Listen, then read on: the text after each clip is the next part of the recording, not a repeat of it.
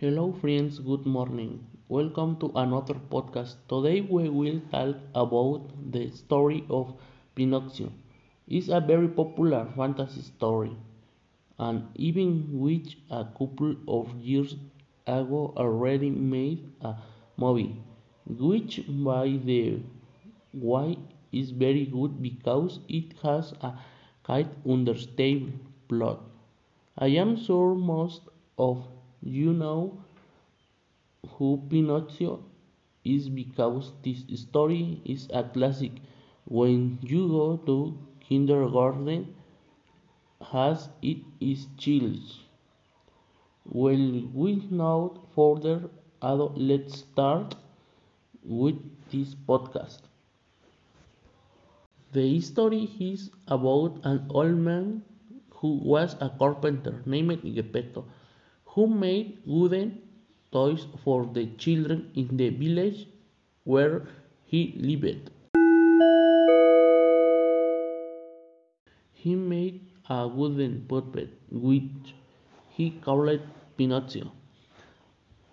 That night a fairy arrived and Geppetto said that to give life to the puppet since he had no son.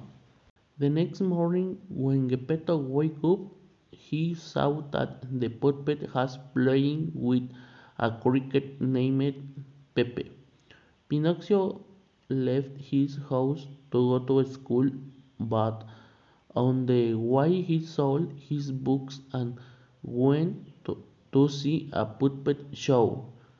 During the show, the puppet said he would dance, to which Pinocchio agreed.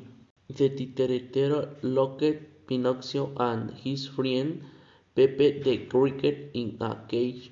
To his rescue was his fairy, who gave him life when she asked him what had happened. He told her a lie, and his nose began to grow.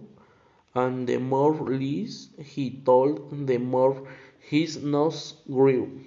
After that Pinocchio studied, worked hard as he was told. One day the blue fairy appeared and turned Pinocchio into a real boy.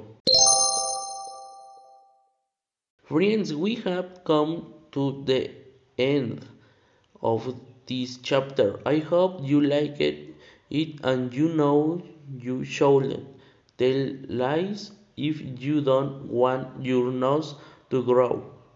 See you next chapter. See you later.